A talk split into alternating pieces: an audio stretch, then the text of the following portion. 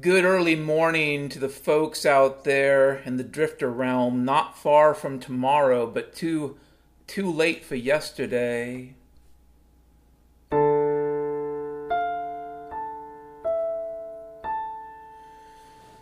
Good morning to the travelers who are often utilizing the dark magics, the dark magics we should stay away from. That's where the devil lives.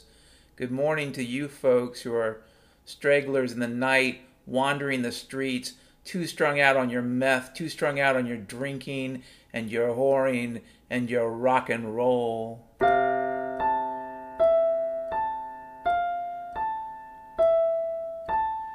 It's September the 4th, 2020, right around 1:30 a.m. Pacific Standard Time.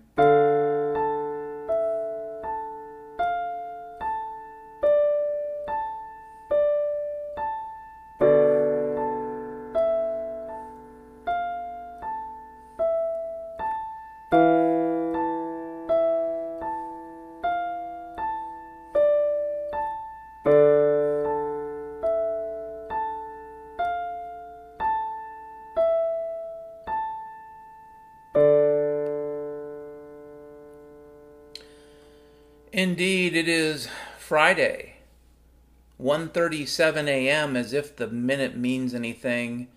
The general inaccuracy, the general stupidity, the general madness of the age belies and does not hide, cannot conceal the deformity of the age.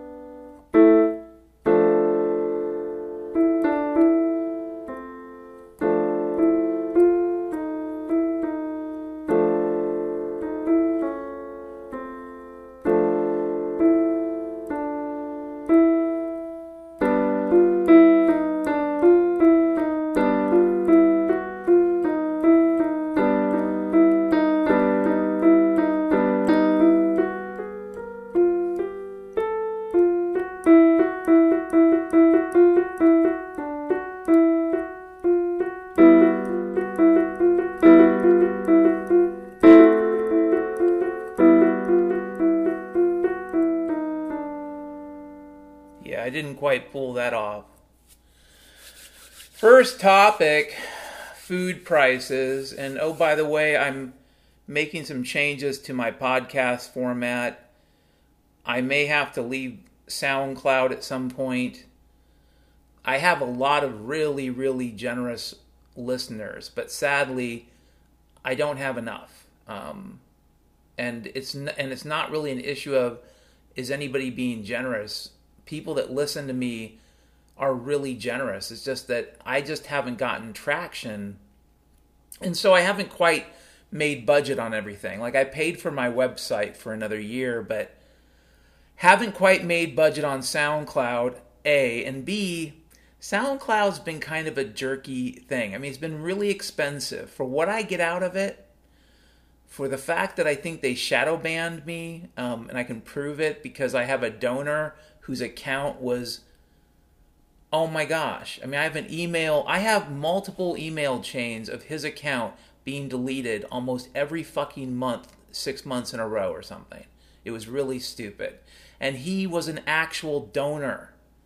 And yet, on SoundCloud today, you'll see these freaking whoredom people, these gross people posting, Would you like to hook up with me, Dan? Would you like to hook up with me, honey? No.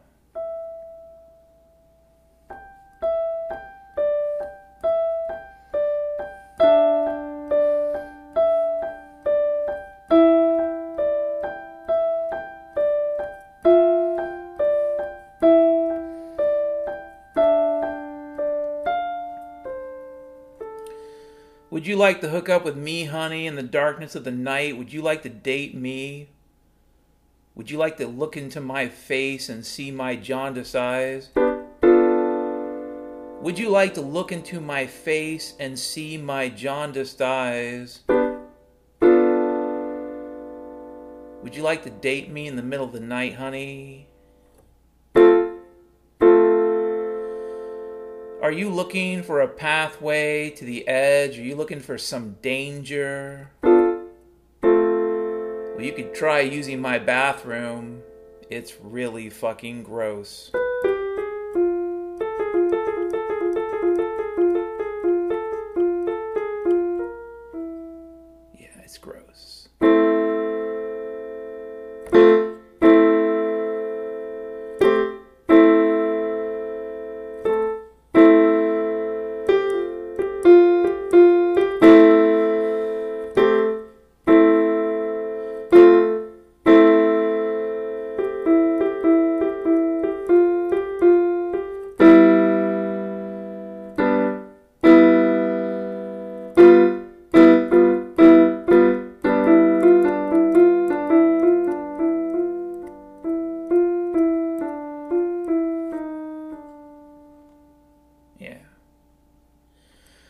Strange, strange thoughts. But the first subject deals with food prices. I don't know.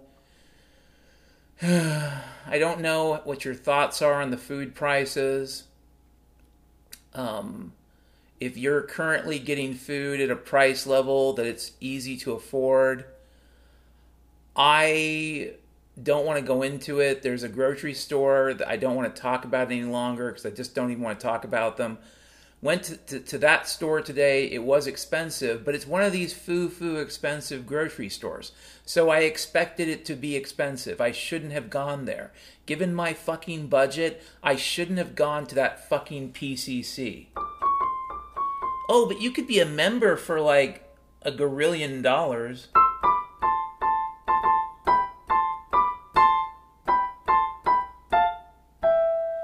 You could be a, a member of PC, PCC for a gorillion dollars.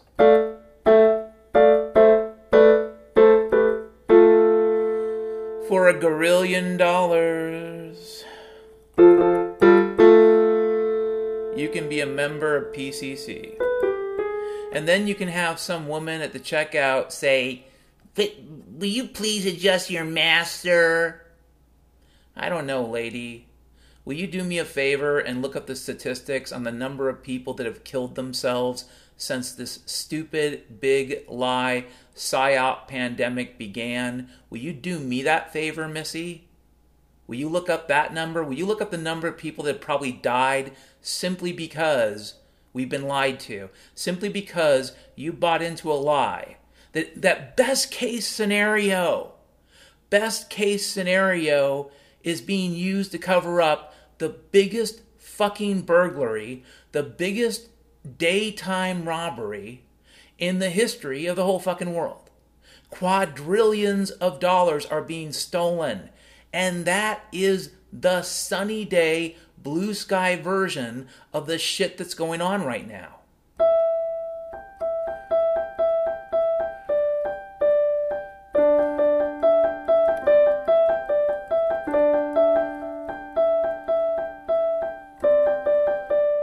That is the blue sky, sunny day, little birdies singing in your fucking ear. I've got a fucking moonbeam on my shoulder, and Jiminy Cricket is shoving a firecracker up my butt crack. That's the best fucking case scenario. That this stupid ass COVID psyop is being used to cover up a robbery, a burglary, and quadrillions, meaning thousands of trillions, that's a real number. A thousand trillion is a quadrillion. Quadrillions are being stolen, people, in, in dark markets, dark pools, in arbitrages and interest rate, interest rate swaps, and good old fashioned credit default swaps that are really a kind of tontine contract. And don't forget bonds because people are still buying bonds and basically bonds that are denominated in fiat currencies connected to governments that are probably going to collapse. This is also very funny. It's funny. Argentina, a few years ago, issued, I think, a 100 year bond. And I don't know anybody with any competency in the world of finance or economics that would look at that and say that's just not a big fat stupid joke. And when they did that, I think that's when I when I you know issued my first ten thousand year galaxy bond, the ten thousand year, ten thousand year galaxy bond, backed by the discovery of extrasolar planets out there in space, with all that property, all that real estate.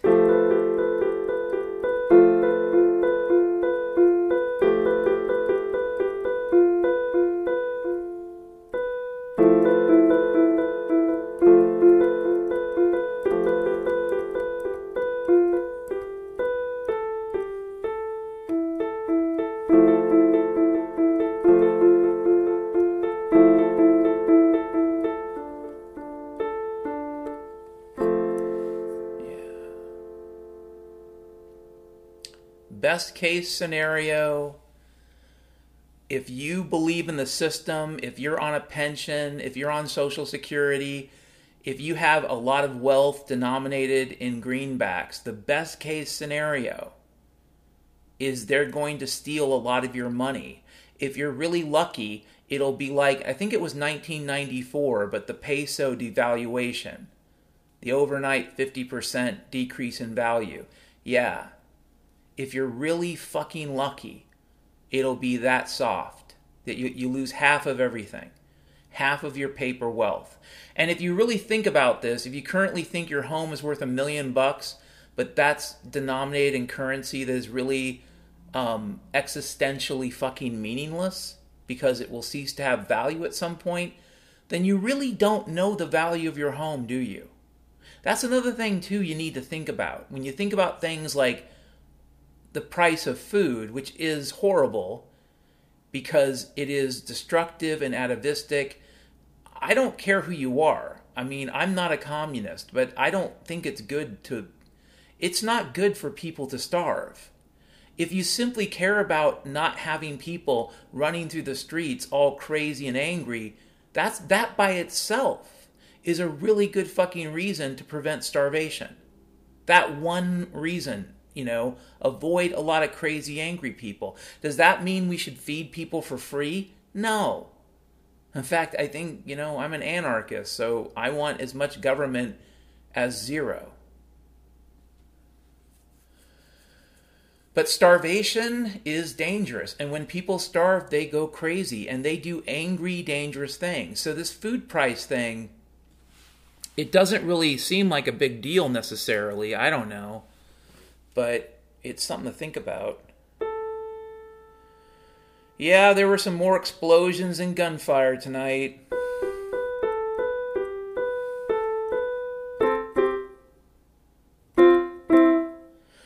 Yep, there were Grunget lords patrolling the streets near 12th and Jefferson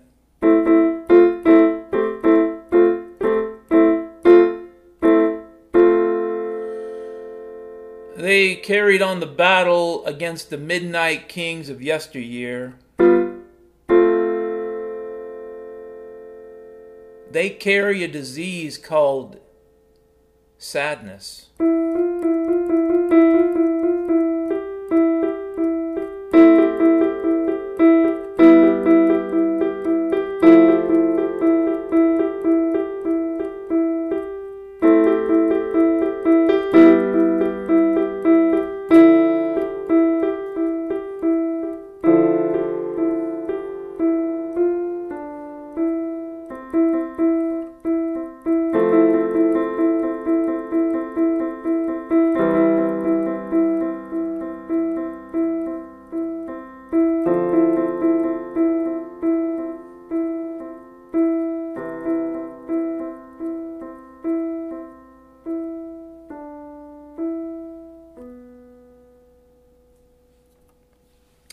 Yeah, so here's the deal, folks. A year ago, I might hear what would sound like a gunshot maybe a couple times a month. Now it's more or less pretty much every evening, later in the evening, I'm hearing what sounds like gunfire and or explosions. And the problem is understanding sound in the city. Folks, um, cities are basically filled with buildings, and buildings are made of solid material, and that material ca- causes sound waves to to fracture, to reflect. And so when you listen to a gunshot from let's say a half a mile away, you know, you might think it's a firecracker, but it might be a pistol.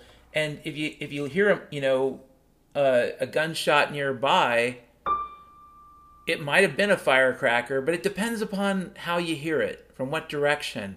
I mean, if the reality is this, it's it isn't that easy to always tell the difference between whether something is a gunshot, explosion, or fireworks in the city if it's happening at a distance. It's why a lot of crooks will use fireworks in the city to distract cops because, well, from a distance, as Bette Midler would say, from a distance, a firecracker sounds like a 556 to a dumbass policeman. I'm kidding, that was mean. That was mean. I don't want to beat up on cops. Cops are having a hard year. Anywho, um, yeah, so there's more of it. So right now, it's pretty much every night, and then automatic fire, which I would have heard zero of a year ago. I'm hearing automatic fire. I'm pretty certain it's what I'm hearing. I think a lot of it is AK-47s. Um, there's that. There is a difference. I think there's kind of a. I, I want to call it a low note versus high note. I think that 5.56 tends to be a high note, whereas 7.62 by 39 AK tends to be a low note. A lower, I think so. But, anyways, I don't know what the fuck I'm talking about. I was an air defense officer. What the fuck do I know?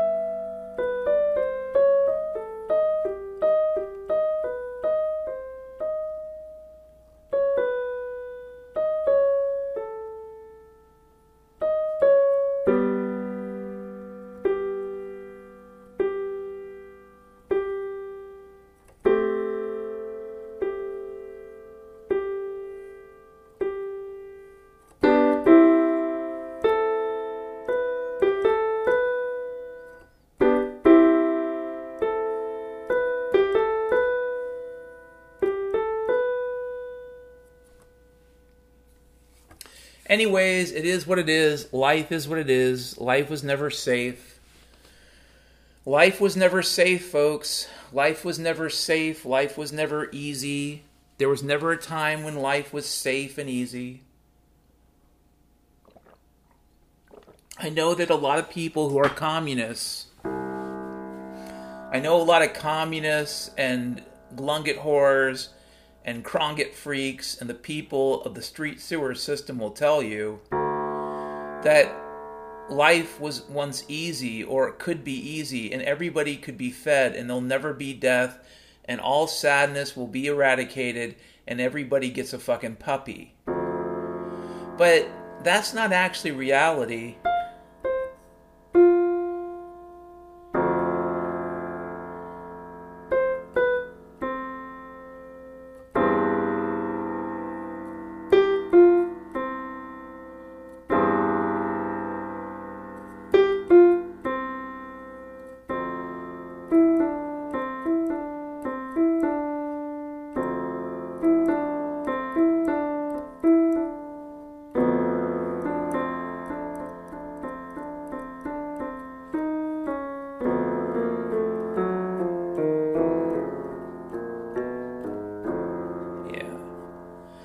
I don't like the dark tone of that. I don't like that at all. I don't like the dark tone of that little sklimbii. Anywho, folks, it is what it is. Gunshots, automatic fire, it's fine. Um, you know, I believe in God. I also think that I, I also believe in causality. I believe in consequences you know, Jesus Christ is miraculous and Jesus Christ can change your life. But I would never suggest pretending that Jesus Christ is going to be your bulletproof vest. I, I need to repeat that because, yes, Christ can stop a bullet. Guess what? Christ can redirect the weather, Christ can turn day into night. Christ has the power of God. So Christ can do anything and everything. But that doesn't mean that if you go out into the street and you act like a crazy person, that somehow magically you're not going to get harmed. That was never true. It's never been true. In fact, the only time that was true is when we were in Eden. And I keep reminding people of this. We don't live there anymore. We got kicked out. We were too rowdy. We couldn't obey the rules. Sorry, folks. We did live in Eden and we were evicted.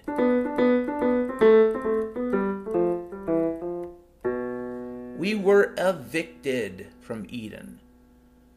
So stop. I think we need to stop with the bullshit about life is hard. It is hard. It is hard and we and we should talk about it and we should admit it, but let's not pretend it, it was ever really different. Like right now is particularly bad because a lot of us were raised to b- believe that the United States of America was a free country.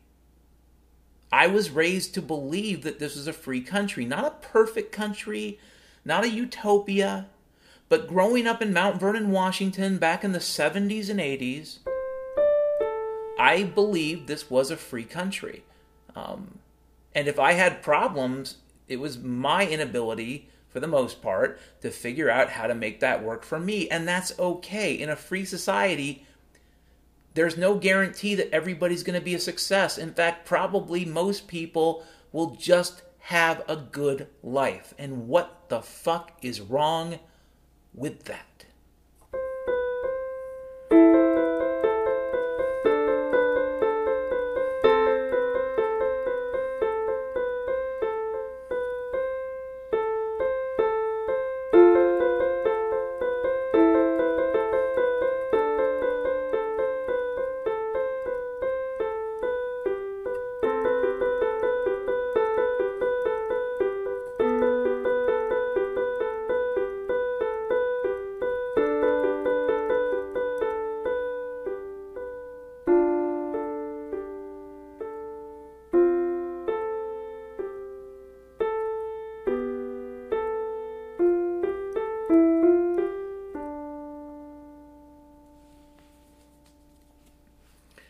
Anywho, I'm to say something. Next item on the fucking list for the Little Saigon report that is currently being posted to the iglooluau.com blog, which is currently managed by myself, Daniel John Sullivan, and my friend Jim Davidson as a co partner in the pursuit of God and freedom. Anywho, next item on the list the masks are making things more racist. Now, what do I mean by that? You're going to say, Dan, what the hell do you mean the masks are making things more racist? That's fucking crazy. Here's what I mean I think that we are being abstracted.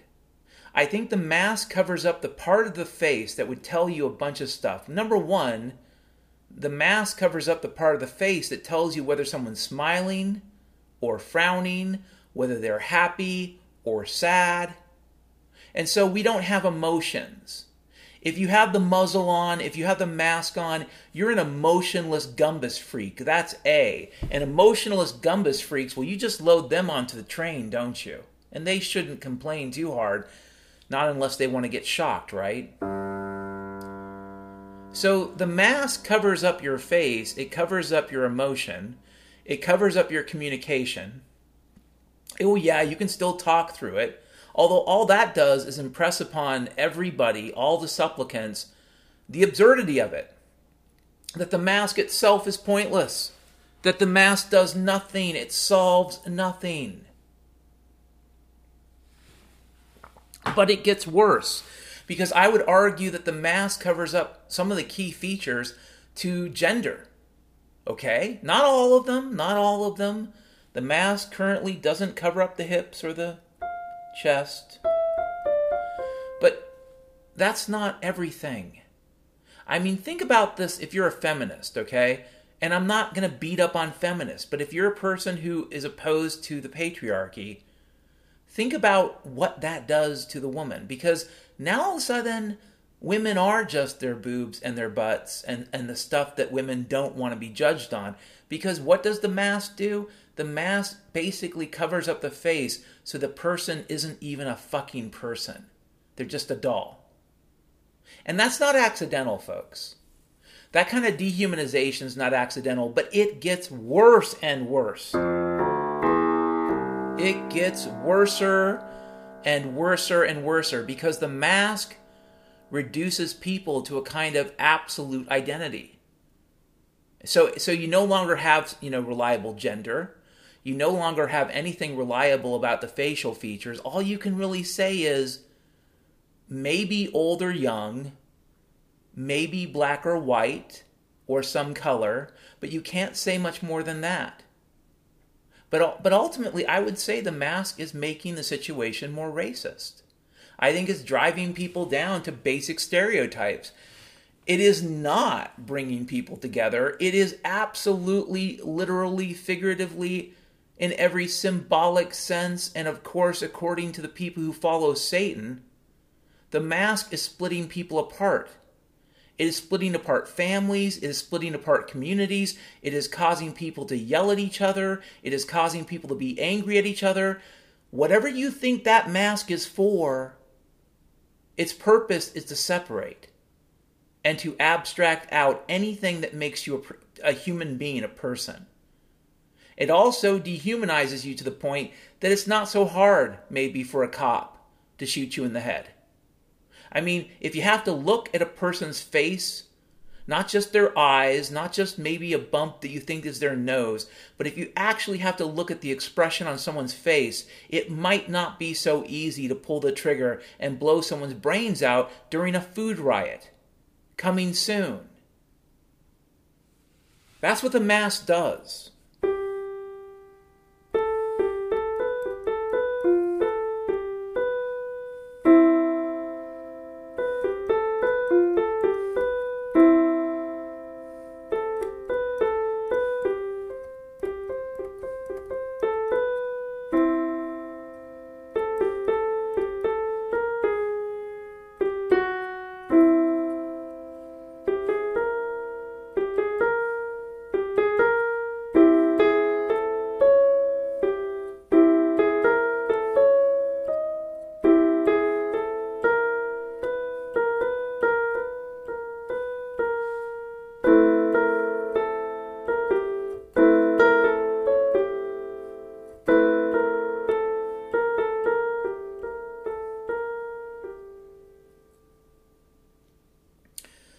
Next topic. So, a long time ago, in a galaxy far, far away, there was this big fear about nanotechnology and the idea that nanotechnology was going to become a gray goo that would consume everything and reproduce itself and consume everything and I think that that I mean when you think about it, you know, you you can from a kind of thought process see how that would work maybe. Me frank frankly from my perspective, I think the nanotechnology we should be afraid of already exists and it's called bacteria. And I think bacteria, they're not and they're not our enemies. Like most bacteria, I would say, you know, are our friends, although we treat them like our enemies. But there are bacteria out them that out there that we've kind of helped create, especially in hospitals, that are extraordinarily dangerous, extraordinarily deadly, like flesh eating bacteria, for example. You know, like MRSA. So, um, the nanotechnology threat, I think, is a little bit overdone for the simple fact that there already is one. And I don't think we understand the full window of possibilities for bacteria because we've learned a lot. Bacteria can break down a lot of materials. So one could imagine a bacteria that becomes so good at just breaking shit down that it behaves exactly like the gray goo. It just breaks down everybody, liquefies everything. Also, fungus are very good at doing this. They're very good at liquefying and breaking down their host and turning their host into food and making more fungus, more spores. So the gray goo thing I think is overdone. But here's the other thing I want to talk about with respect to the fear of out of control nanotechnology.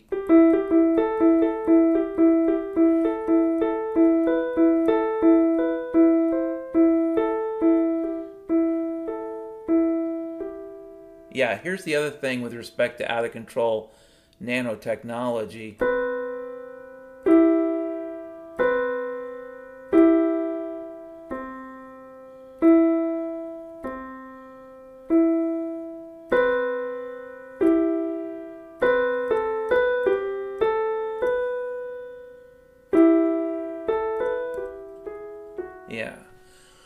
Respect to out of control nanotechnology, what if it's not about gray goo? What if it's not about gray goo, okay, for nanotech? What if the reality is the real fear? I, I, I was talking to Jim about hyperstructures. And, and a hyperstructure is basically an object so big that you would compare it to the size of a solar system. And you know, a lot of people talk about fusion energy and free energy, and that's those are all really wonderful conversations. But imagine taking all the material in your solar system and using it to build essentially the shell and the structure of a gigantic starship. And you're going to basically use your sun as the engine, as the core engine, as the thing that powers it. Now all of a sudden, you've got these freaking starships that are, you know, solar system scale. And they're probably capable of getting to other solar systems where they end up doing the same fucking shit. They end up appropriating the solar system into another starship. And here's the thing I'm trying to say. One way to do this would be to use von Neumann machines or, or nanotech, to use self replicating machines to repurpose the solar system. This is this is a lot like you know think of um think of coral the way coral works.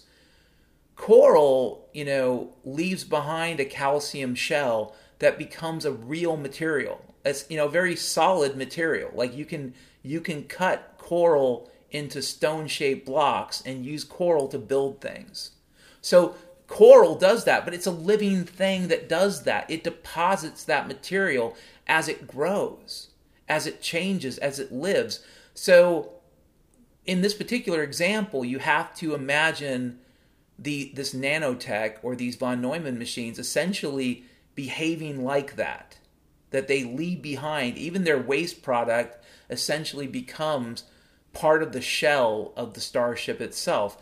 Now, if you think of this as sort of a geometric problem, like at what point do you reach 50% of the solar system being infected with the, with these von Neumann machines, I think you can kind of th- you can kind of conceive, I think, mentally and mathematically, that if you had such a machine, a self-replicating machine, and that's the key, folks. These machines can make copies of themselves. So it's not just that they're building the super starship around the, the, the central sun, but they're they're also making extra copies of themselves. So this becomes a geometric growth problem, and, and, and, a really good one in favor of the person that wants to basically build what I'm not I'm now calling not a Dyson hot rod, but a Dyson Starship. And a Dyson Starship is reference to um, Freeman Dyson, who is a famous scientist. He is famous for a lot of things with respect to astrophysics and astronomy he proposed that advanced civilizations might repurpose the, the material within the solar disk or within the orbit orbital structure of a sun, repurpose all the planets and everything to build a giant sphere that would wrap around the sun. And people could theoretically live on the inside of the sphere and stuff, stuff like that. I don't know. Anywho, there have been a lot of science fiction writers. Um, Jim Jim knows them well, who've written on this. But I'm not going to talk about Dyson Spheres or Dyson Hot Rods. I'm talking about Dyson Starships. In my humble opinion, given the real um, stumbling blocks with respect to fusion energy. And there have been real stumbling blocks. We should not minimize the difficulties of getting past break even, either with the spherical reactor that the French use, that they experiment with, or using the toroidal reactors, or using laser pumping. All the techniques they use, even proposed helium 3, it's not a sure thing that we can make this work. But what we do know is that the sun is a giant fusion reactor that's going to be functional for at least another, you know, half a billion years, which is way outside the envelope of the human lifespan and or genetic lifespan or even the species lifespan. Essentially, a, lo- a long enough period of time that if that's what you cared about, like I'm a Christian, so that's not what I care about. I don't care about a giant starship that could be, you know, traipsing around the fucking universe for half a billion years. Although that does sound like a pretty cool fucking novel. But I think these things are going to be warships. And I think they will be the size of, you know, stars and superstars. I think they'll be gigantic. They'll probably be twice the size of the star that they encapsulate at least. And so and and they might end up only having an IR signature like proposed brown dwarfs. Like it might be only through infrared that we detect them. So this is what's really creepy. If we're not really looking, one of these motherfuckers could show up. And the thing is, it would be so catastrophic if the if one of these things simply zoomed by. If all it did was zoom by at like 50% the speed of light, the gravitational waves alone would probably put the Earth into a catastrophic orbit. Just the gravitational waves alone, the disruption of a fucking solar system sized spaceship, all that mass going by at potentially 50% the speed of light, because I think you can get to that um, easily enough with a, with a, with a system like that. Yeah, that would that by itself would be the super weapon. The super weapon would be simply it'd be like think you're in a imagine you're in a tiny little rowboat and you're on and you're out at you're out on the water and you're barely keeping the water out but you are and then a big giant yacht comes by and creates waves. Um, that's kind of like it. Not the same but similar. In the sense that yeah you, are not really prepared for this. And and we would not be prepared. That type of event would probably be an extinction level event to end all extinction level events because it would probably knock the Earth out of its orbit. It would shake up the whole solar system. Um, so I'm not really afraid of gray goo, but I think I might. I think I may have come up with a legitimate sort of rational fear if you believe in aliens, if you believe that they can advance like us, because the the reality is this: repurposing your your sun is probably way easier. And it's probably way easier to do that, as crazy as it sounds. It's probably easier to repurpose your sun than it is to build some magical super starship. It probably is. Like, I think we may be way underestimating the difficulty of building these starships. But what if you repurpose your sun into the engine that powers a starship? Then all of a sudden, you have control over your destiny. Like we're not just a solar system drifting around the disk of the um, the galaxy. All of a sudden, we can go anywhere we want to in the galaxy. You know. And I was joking with Jim that you know we could also go the edge of the universe, and of course I know that the photonic edge of the universe represents the distance that light has traveled since the beginning. So if Einstein's right, you can never get to the edge. But what if we just we we discovered faster than light travel? Then all of a sudden, this giant solar system sized starship warship is capable of faster than light travel. In theory, you could cruise to the end of the universe and beyond it. In theory, if you can go faster than the speed of light, you have to go way faster, but you got a fucking sun. You have a whole star to power you for a half a billion years. I would figure that's plenty of time at faster than light speeds.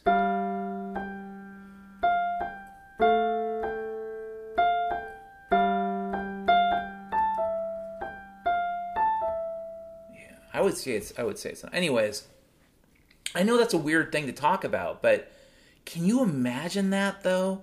Like waking up one day and they say, folks, first what they're going to say is there's some rogue object. That's what they'll say first. There's a rogue object.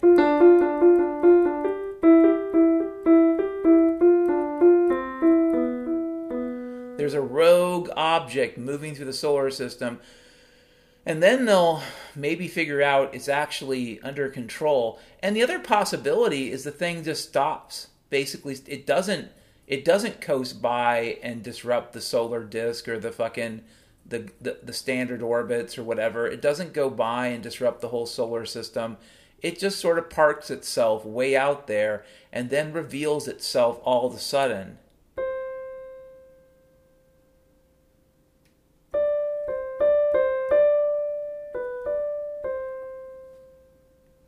You know, if there's as much ice in interstellar space as they think there is, this makes even more sense because you can build these things durable, but the ice itself can be collected and and melted essentially.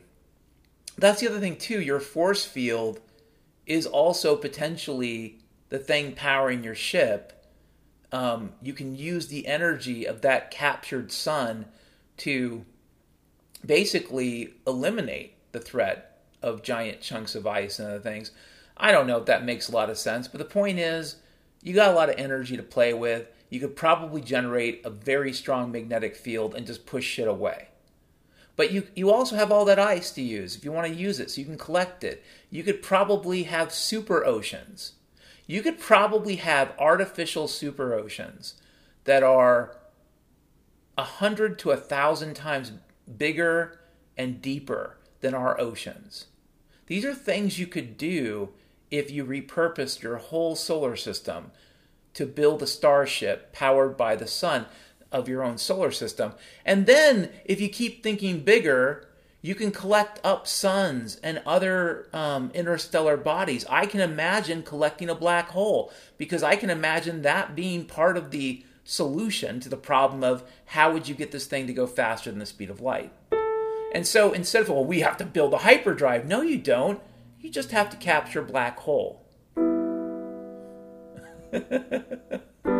Although I can imagine that going very badly. Like, I can imagine we're going to capture a black hole, but it could end up being a lot like, you know, Moby Dick. Because I think, yeah. So, anyways, yeah. Let's just move on. That's a ridiculous fear. And the other thing is, too, outer space might be there, it might not be there. I've never been to outer space. I've been wanting to travel to Mars for over 55 million clen. A clen is a measure of time that is immeasurable.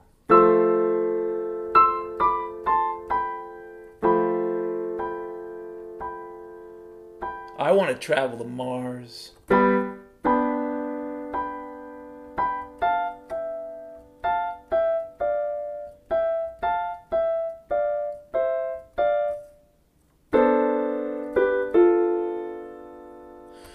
yeah, I want to travel to Mars or something. No, I'm kidding. I don't get. I don't want to go to Mars. Next topic. You can make things out of mashed up ants, dried mashed up ants. I think this is probably true.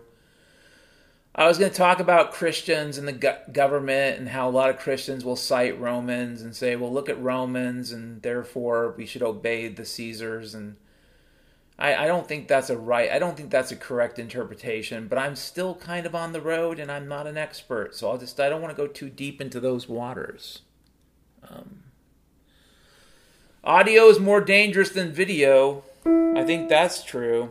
But that's mainly because it activates your brain in a way that video doesn't. I'm not saying video is bad, it's just that it, it's sort of it is like what McLuhan said. You know, it's a question of which one is really turning your brain on, and audio really does turn your brain on when compared to like you know TV, right?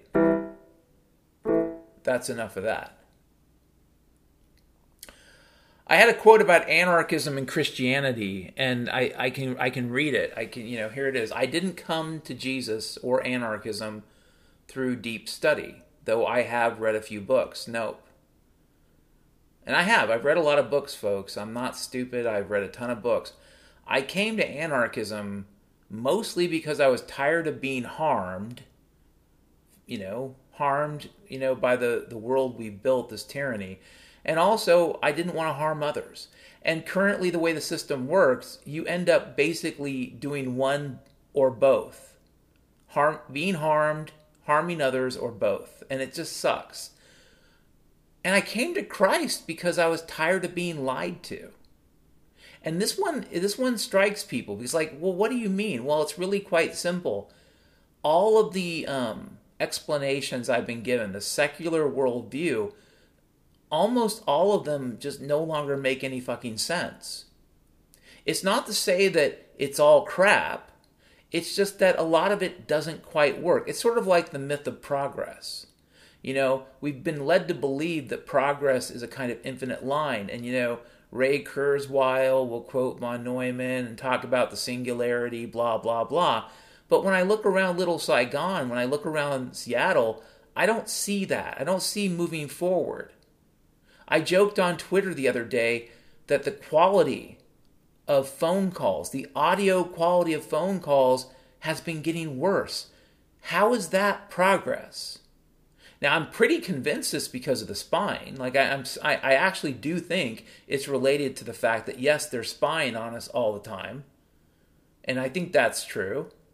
And I think they've gained a sophisticated level of control. And what we're beginning to notice in these phone calls is the level of control. And when I say sophisticated, I don't necessarily mean smart. I just mean they're gaining a very deep level of control. And with the 5G rollout, they're going to want even more control, which also means I may not have a phone in a few months. Welcome to 2020. No, I came to Christ because I was tired of being lied to. I became an anarchist because I didn't want to hurt other people. I did not want to be hurt. And I came to Christ because I was tired of being lied to.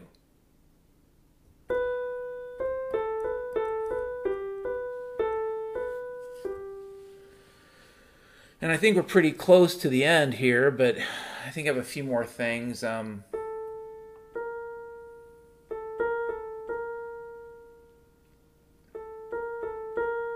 something about beauty and the sublime. I don't know if I want to do anything with that right now.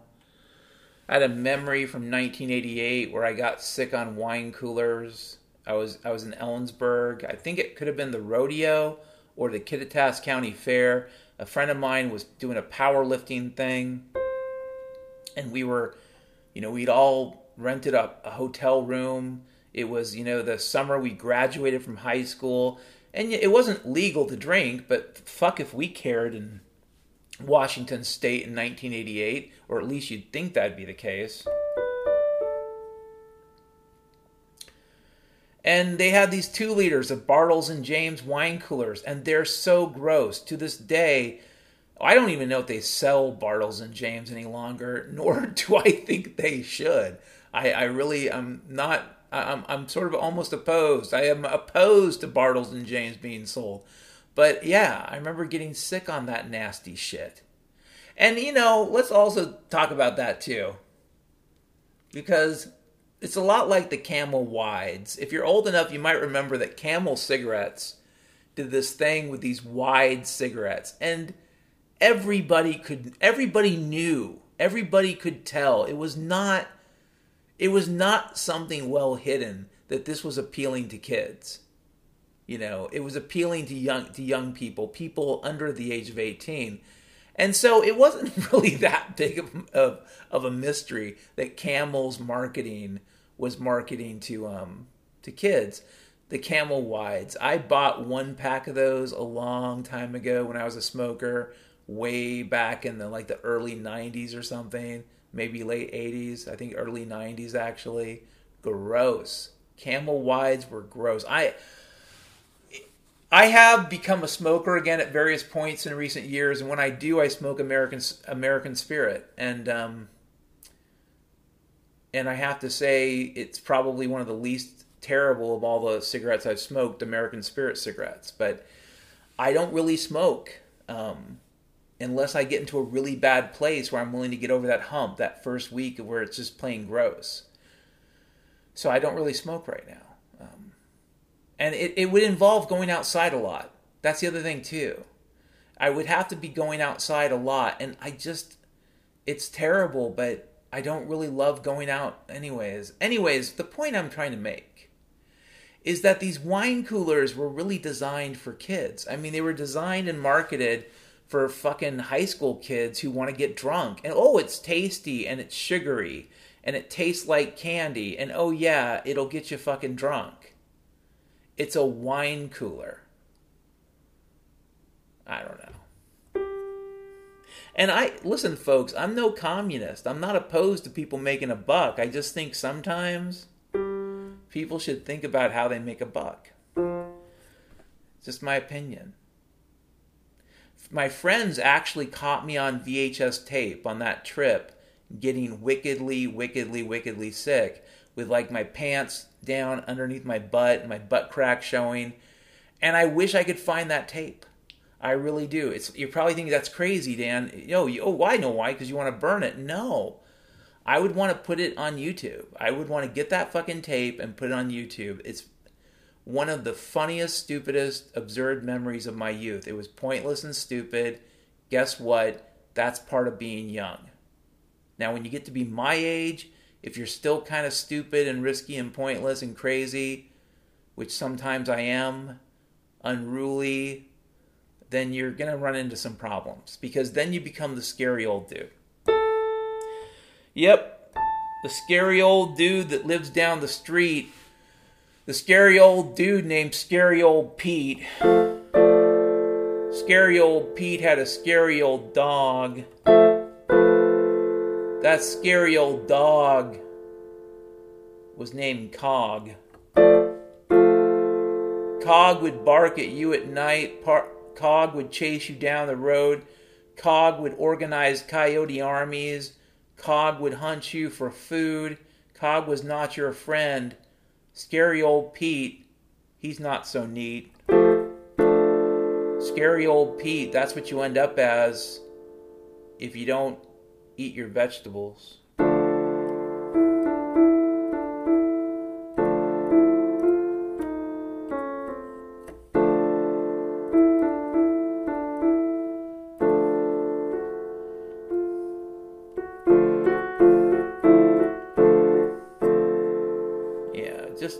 Careful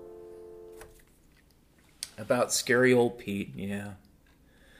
Next topic deals with frustration and anger and the fact that people in relationships will sometimes harm each other. Um, they will. People harm each other. You know, that happens. You hope that they don't do anything too severe.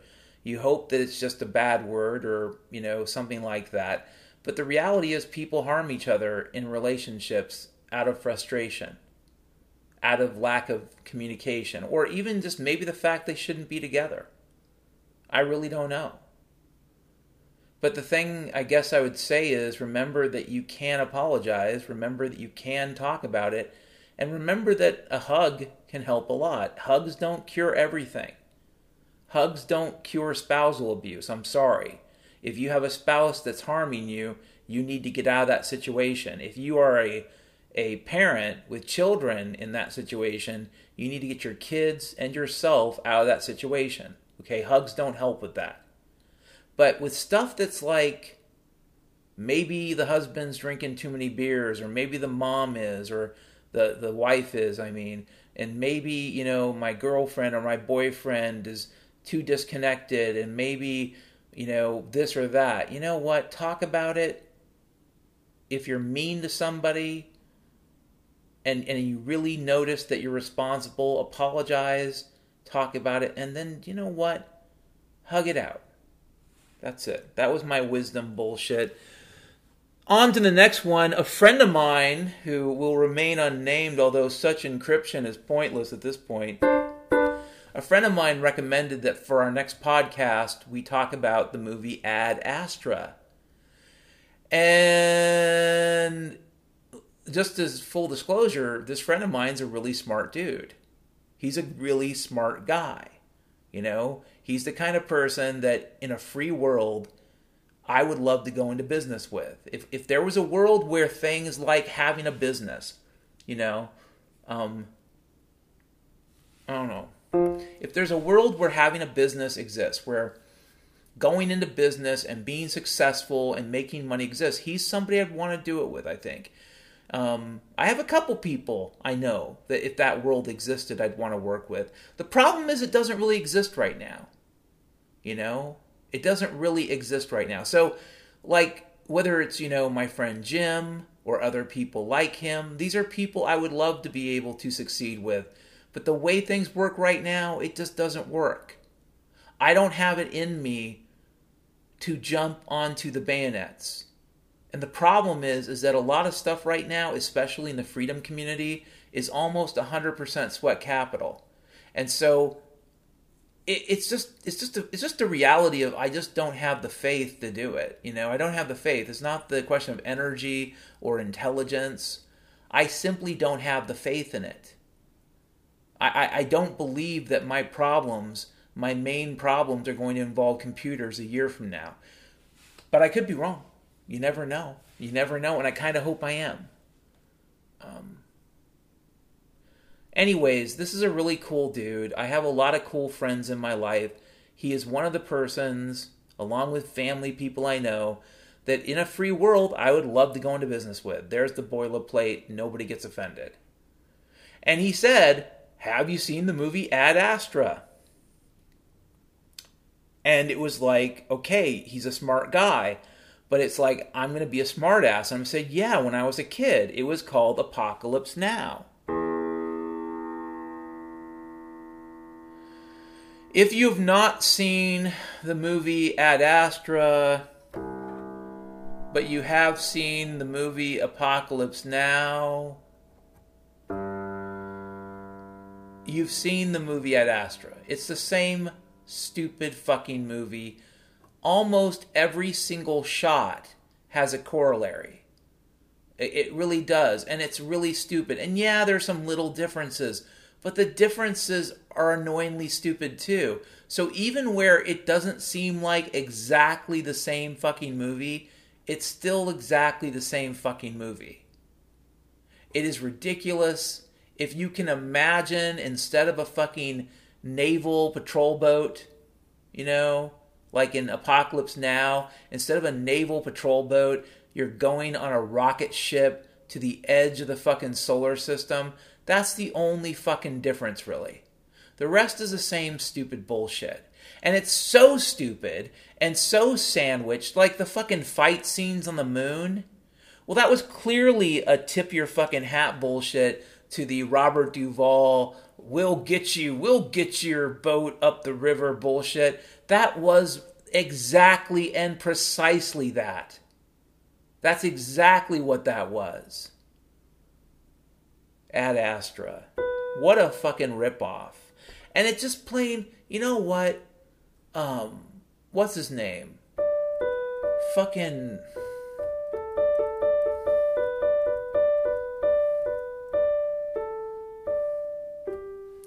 Anyways, I can't think of his name right now. I probably will in a second. I just don't really care enough. I think to care. Um, but anyways, the old dude. I prefer I prefer Marlon Brando. Uh, I prefer Marlon Brando to this other old dude. I just did not like that. And fucking listen, Brad Pitt. Um. Oh you're no Martin Sheen. You're really you're really not a Martin Sheen. You're not. I mean, I like Brad Pitt. He's okay, but he's no Martin Sheen. Martin Sheen, I think, did a really great job in Apocalypse Now. Um, I think he captured something that people who've been in the military and been around people with PTSD, I think he captured something that that that looks realistic that you run into that. You run into that kind of crazy when people have been in combat too long. And that's one of the cool things about Apocalypse Now is it deals with this issue of PTSD in the context of warfare that very few war movies um, do throughout film history. A lot try to, but it, it usually ends up being a little bit cursory. I would say Deer Hunter um, and Christopher Walken's performance in Deer Hunter and De Niro's performance in Deer Hunter, those are powerful scenes with respect to dealing with PTSD in the context of the Vietnam War. So, just as a mention, as an aside. Um, but Apocalypse Now sort of integrates it into the, the into the story itself. It's like when you get to the fucking bridge, you've got those soldiers that have been in combat so long, they're crazy. Like the guy with the fucking the fucking M, I think what M two hundred three or the fucking grenade launcher. He's like, oh, you know, do, do I need to shoot a flare? No, you don't need to shoot a flare. I can hear him. And he pops off a grenade round, and then he ends up killing the freaking Viet Cong dude who's going, fuck you, GI! And he's says, boom. So, anyways, PTSD is a, kind of an important element in Apocalypse Now. And in Ad Astra, it also is, is an element. It is a part of Ad Astra, the whole, you know, what space does to people. Like somehow being on the moon makes, makes people moon crazy. Being on the moon makes you moon crazy. Robert Heinlein knew about this. The moon is the harsh mistress. You put your prisoners there, they're going to get angry. Moon crazy. Moon madness.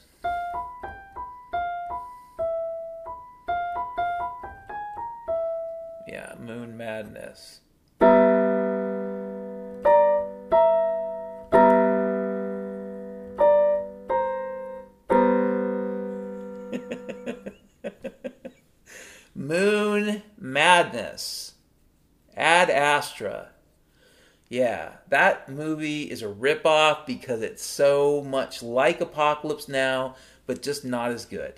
And here's the other thing, too. It's not like Apocalypse Now is my favorite, favorite movie of all time. It really isn't. It's a good movie if you're in a certain frame of reference. It's almost like.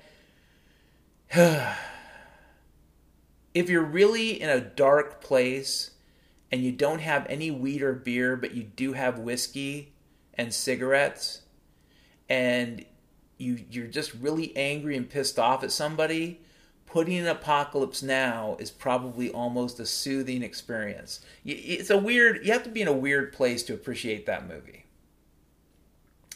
It, it, it really isn't the most violent movie of all time. It is not. It's just that there is this unrelenting pressure that you don't really get any release until the end and it and it is if if you haven't read the heart of darkness um and, and that's really what it's based on so if you haven't actually read the heart of dark the heart of darkness then a lot of it would would be basically a new storyline for you i guess but yeah anywho yeah, Joseph Conrad, Heart of Darkness. If you haven't read The Heart of Darkness by Joseph Conrad, then you would not know what both Ad Astra and frickin' Apocalypse Now are based on. They're based on The Heart of Darkness. And yeah. So I would say in this particular situation that I prefer Apocalypse Now, but I am but the reason why this is going to be a fun topic is how much there is to tear tear up. I haven't even really started. Like I need to end this podcast right now. I'm gonna scroll down here. You know, oh, there's another topic I want to talk about before I go. Last topic is critical. Last topic's critical. So there are a lot of people who follow me on Twitter, and a lot of people, not a lot, let's be honest, there's about a couple people that watch my videos or listen to my podcast. For all three or four of you out there who listen or read my tweets who are actual human beings, um, some of you are like preppers. You have property, you have ranches. Some of you have ranches out in the middle of nowhere, and God bless you, that's smart. But I was thinking yesterday as I dealt, well, no, it was this morning. No, it was yesterday now. Yesterday once more. Thank you, carpenters, right? Anywho, I was thinking about the carpenters yesterday once more as I was at the PCC with that really, really rude checkout lady. And it occurred to me that in a few years there's going to be people showing up at your ranch. I know I know you guys all think, "Oh, everyone's going to die in the city." No. A lot of people are going to die in the city. The ones that will be left over, I got to be honest with you, they're probably going to be a lot like the checkout girl. Because the people that end up surviving in the city are going to be two-faced, backstabbing scumbags. I I really do think it, it'll it'll become a monstrous place once things fall apart. So the question you need to ask yourself is when would you rather pick and choose the person that's going to live in the barn and dig your ditches? Would you prefer to do that after the cities have boiled down to the meanest and cruelest motherfuckers for the most part? Or would you prefer it before that happens so you could actually pick people who won't stab you in the back? I'm throwing that out there not because I have to have a place to live, but because I think people should should consider that. Like if I had a thousand acres, okay, which is a lot. Let's say I had a thousand acres. I would probably try to get some people to that land. I would open it up. I would try to do that because it is a survival strategy. It is a way of not dying. And I would rather know those people, almost like interview them. Like say, hey, here's your job. You're going to get some land. I expect you to obey the non aggression principle. Um, for the land, if you're producing something, I wouldn't mind you donating back what you produce. But I just pretty much want you to take care of yourself and be decent to the land and decent to each other and obey the non aggression principle. And if you're Christians, then God bless, that's great too. If I had property where I suspected that at some point I would have a boarder, you know, a boarder or a person there, an extra person there living, I'd probably be planning that right now. Right now is when you need to be doing that because in a few weeks, a few months, phone calls, emails, think about it. Which would you rather do? Have people randomly show up and then hope you can trust one of them to give them a gun? Because what you're talking about too is potentially arming people who are going to help defend what you have. That's also a factor. I know there are people out there who think that, you know, by themselves with a carbine and 10,000 rounds, they can take on what's coming. But you can't. Not that way. But what you can do is have people you trust and defend yourselves utilizing multiple people with rifles. You can do that. That that at least has a chance in hell of working. That at least could work. And if you're lucky enough that you've already done this, God bless you. That means you're way ahead of the game. If you don't have that kind of cohesive community yet where you can trust people in that way to set up mutual to set up mutual defense networks, then you have a long ways to go. And if you're in the city like me, you're probably dead. At, at some point, at some point, one of these communists is going to decide to, like, say, hey, there's a dude. He looks like he's guilty of crimes or whatever. Let's kill him. At some point, I think it will get that bad, or at least that looks like what they want it. They want to have happen. Me personally, I think the race war bullshit is race war bullshit. I don't think people hate each other that way for the most part any longer. Are there racists out there? Yes. Are there crappy headed racists out there who make decisions based upon the color of your skin or your ethnicity? Folks, I ran into something like that in 2007. I've spoken about it before. I was at a lunch meeting with some fairly high up people from a major hospital system. And one of their sales um, executives was there. And he said, you know, he asked me, um, are, are, aren't you Irish? And I said, yes, I'm Irish. And he said, oh, and you're a computer programmer? Yeah, I'm Irish and I program computers. I should be a lawyer or a crook or a hack or a cop priest. I'm Irish.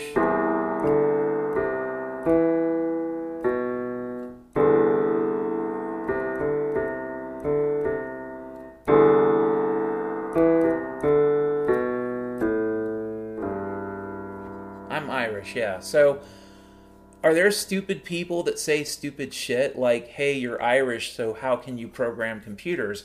That was 2007, motherfuckers. And this, and I'm not going to name names, but all I'm going to tell you is, if I name the hospital, I'll tell you this: it was it happened at the Detroit Athletic Club. It was October 2007. Might have been September. I think it was early October actually. It was right before I drove back to Seattle once fucking again. After so many times in my life, I'd shake my fist and say, I'm never coming back to Seattle. Yeah, right before that. Anywho. Racism is real. It exists. So is sexism. There are people that hate women because they're women. I do not. I do get very close to the misogyny, sexist universe sometimes. I've come to realize that maybe I do cross the line, especially when it comes to references to gross stuff, specifically male and female anatomy. But I'm also trying to be a Christian minister, so there's reason to believe I shouldn't be doing that much of that stuff anywho and and I've got some I've got some work to do.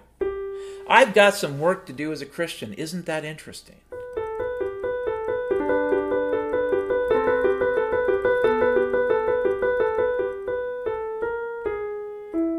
I got work to do, work to do. No, if you're out there in the middle of nowhere by yourself and you have the resources to have people come and live there, instead of hoping and praying that the first people that show up randomly are people you can trust, why don't you investigate your trust network right now, as in yesterday? Because right now you can still communicate with people. Right now, you could you could still set up a system of communication where you exchange encrypted emails, where at least you have a level of privacy that would allow you to coordinate in a sophisticated way.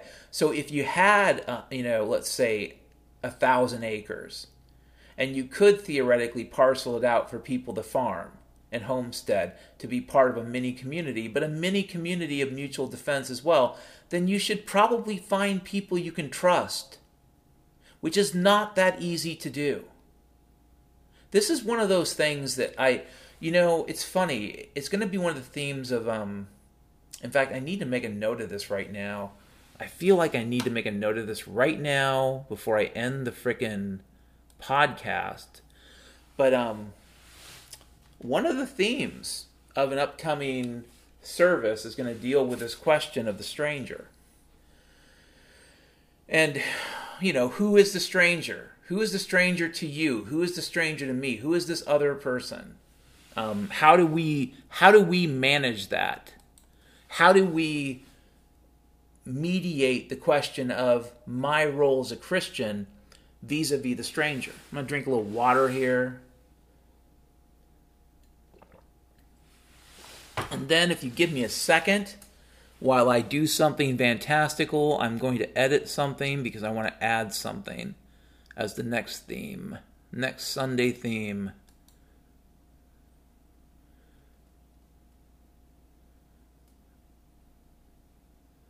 Let's do it. Dan, that's annoying. You should just do it and pause the sound or something. I will do what I do until the good Lord takes me home. The stranger. Yeah, it seems like, well, Dan, why would the stranger be a theme? Um, Dan, why would the stranger be a theme for some kind of frickin' Christian service? That sounds cray cray. Well, here's what I mean. I mean, at some point in the future, I want to talk about the fact that the Bible and God, they give us a message that can appear ambiguous, but it's really not. Jesus Christ wants us to have open hearts and wants us to be charitable and wants us to be willing to help people in need. But he also, I think, wants us to be smart about it. You know, it's like my friend Jim once said. He said he'll pick up someone along the side of the road if they're actually walking down the road. He wouldn't just pick somebody up that had a sign that said, Please give me a ride to Phoenix. He said the person had to be walking down the road and maybe not even actively seeking help. And that's the person Jim would want to help. And at the, and I got to tell you something. Jim and I had a really tough year when we first met, and I take you know, as I've told them, at least half the responsibility for that. That was one of the things I didn't understand at the time. Like to me, I didn't understand picking up strangers in in 2017. I didn't get it. It was like I was in the space of fear. Looking back, I'm kind of ashamed. You know, when I think back to that attitude I had, you know, why are we picking up a homeless dude? Why are we doing that? We have we have a problem we need to solve. We have this business we want to build. Why are we doing this? This seems to be a distraction. This seems to be something causing stress. Looking back, I'm kind of ashamed. Um, so here's the thing, folks. If you're out there in the middle of nowhere right now, and you have, you know, a farm and you have the resources, and you're thinking to yourself, well, at some point I may have to take people in, my advice would be start thinking about solving that problem right now. And and that would be my advice. Because at some point you're just not going to have the choice. It, the people that will be left will not be the choices of the choice in terms of people you can trust. They're going to be the ones that survive the gauntlet of pain and suffering and thug armies and commie mind control cult bullshit they're going to be they're going to be a lot of broken people with really severe PTSD like we're talking ad astra plus apocalypse now throw in a little deer hunter. That's the reality. They're going to be people that have been broken by the world a little. So and i'm not saying don't be open to that i'm not saying close your heart. No, that's not the message of Christ. So it would be wrong for me to have that be my message. It's more like be smart. It's like Jim picking up the man walking down the road versus picking up the man who's just sitting there. Looking back, I look at that and I think, yeah, that's kind of like that's wisdom. That's smart. That is basically using your head. What I am telling you guys is if you want to be charitable and help your fellow man, you need to be smart about it.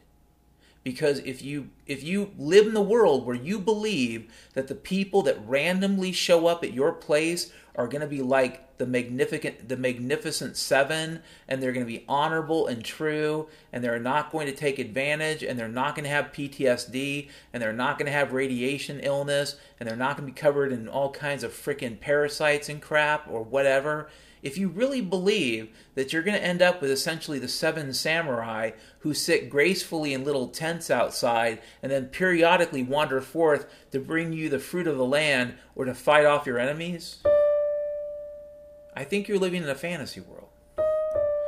You're going to end up with a lot of people who show up at your door who are going to need help. Best case scenario, they're going to need help. They're not going to have a lot of energy to help you. They're going to need help. And maybe they can do a job for you after they, they've been given a meal, basically. That's the best case scenario. But, but, folks, a lot of people will be victimizing each other. You think that's done? You think because the government goes away that suddenly people will become nice? I think a lot of people, if allowed to be free, will be nice. But a lot of people in the cities have really become accustomed to a, a kind of a terrible, victimizing, self harm police state existence. So there you go. This is my last thought of the night for the Little Saigon report, for this report, but technically the morning because it's almost 3 a.m. Can you believe, folks, how time flies when you're talking about the microspherical universe of the transcendental von Neumann ship? Would you travel in a Dyson warship with me? Would you wage war against the scumbiac folk of ancient times? We would have to travel at over 700 times the speed of light. We would have to wrap ourselves around the universe, traveling within the sphere of impossible control.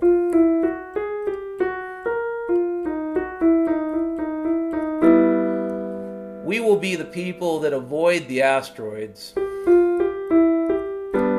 We will be the people that lay waste to all the Flimbic realm, all the people of the, the jungles and the swamps. We will lay waste to the oceans and the giant mountains and the giant trees. We will wage war against the parrot kings.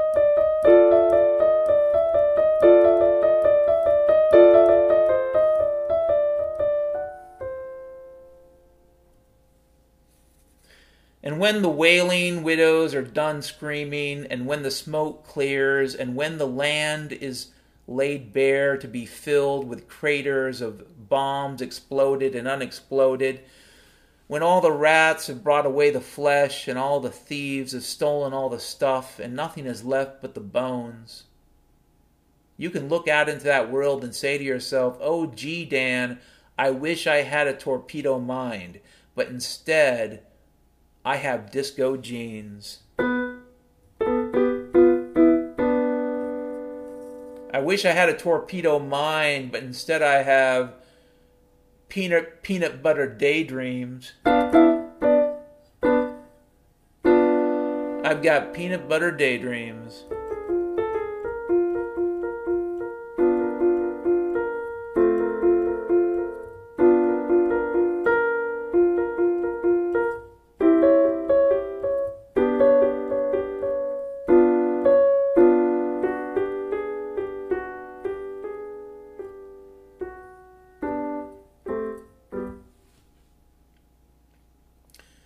It is almost 3 a.m. Pacific Standard Time in Seattle, Washington. It is almost 3 a.m. Pacific Standard Time in Seattle, Washington.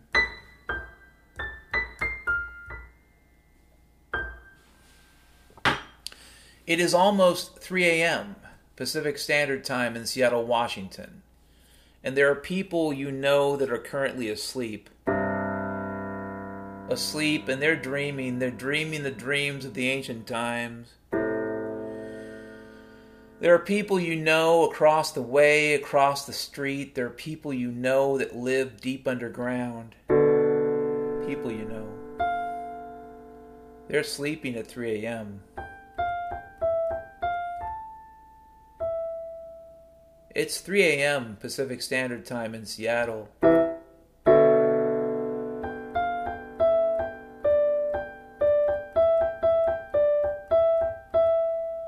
The commie fire starters are asleep.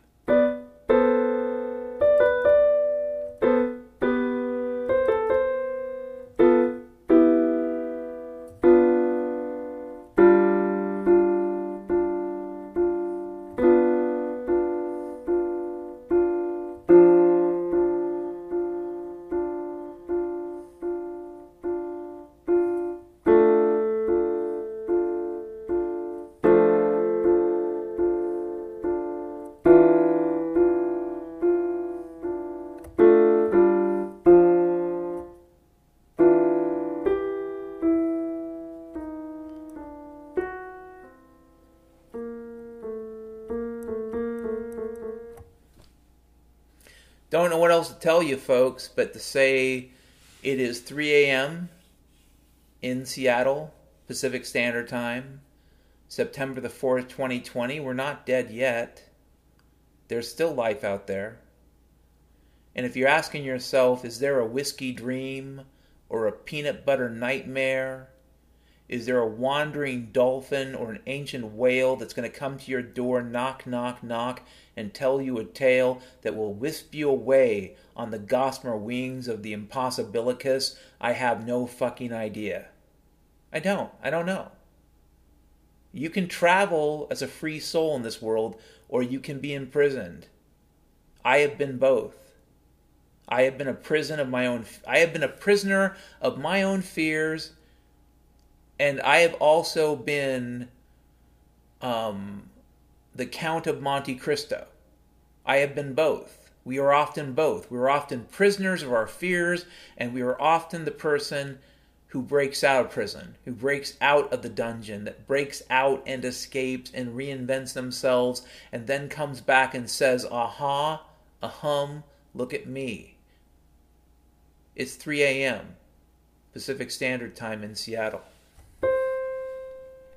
September the 4th, 2020. Take care of yourself, okay?